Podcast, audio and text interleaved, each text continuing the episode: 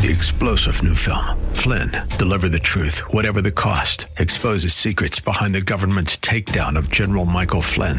Flynn knew what the intel world had been up to. He ordered the first audit of the use of contractors. This set off alarm bells. He told the truth. He was the most dangerous person for Donald Trump to hire. They had to get rid of Flynn. Flynn, deliver the truth, whatever the cost. Available now. Watch it today. Go to salemnow.com. Salemnow.com. Modern day slavery.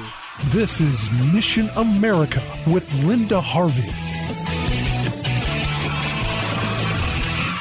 Heard the accusation over the last few years that America is a country founded on slavery, steeped in racial injustice and white privilege. But where is Black Lives Matter's voice raised up against the very unjust issue of modern day slavery of black people? I'm talking about what has been taking place in the country of Nigeria for the past few years, where people have been kidnapped and forced into slavery. Some have been killed, 15 1,500 so far just this year, and tens of thousands in the last decade. Many are Christians. Some have disappeared, over 2,000 this year alone, including many women and children, and little is being done to find them and punish the criminals. So a new effort has been started to educate Americans about this since the mainstream media worldwide is ignoring the suffering in Nigeria. The group is called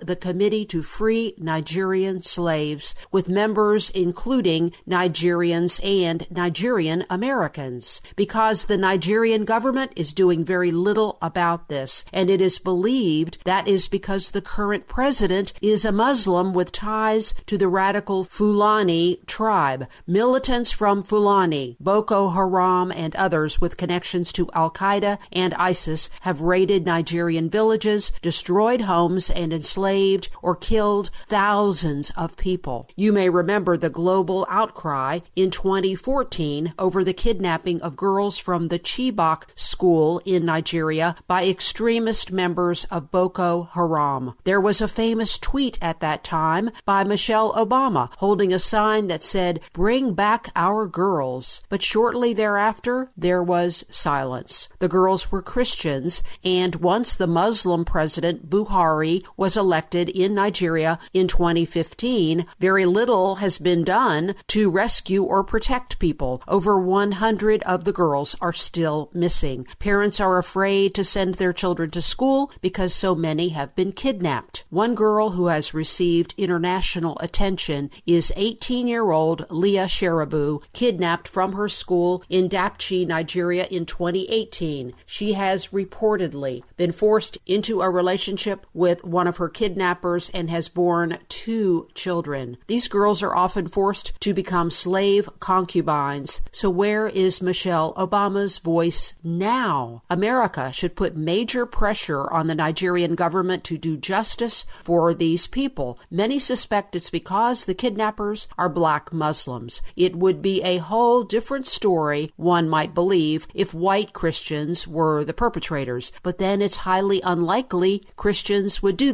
this, and if they did, the worldwide Christian community would hold them accountable. Where is the outcry from Muslims when the innocent are victimized? It's just like the media, there's virtual silence please visit the website freenigerianslaves.org and pray for the Nigerian Christians. I'm Linda Harvey. Thanks for listening. For more information and lots of news and Christian commentary on today's culture, log on to missionamerica.com. That's missionamerica.com. And be sure to listen to Mission America every Saturday afternoon from 1 to 1:30 here on AM 880 and 104.5 FM The Word WRFD. And remember, with God, all things are still possible.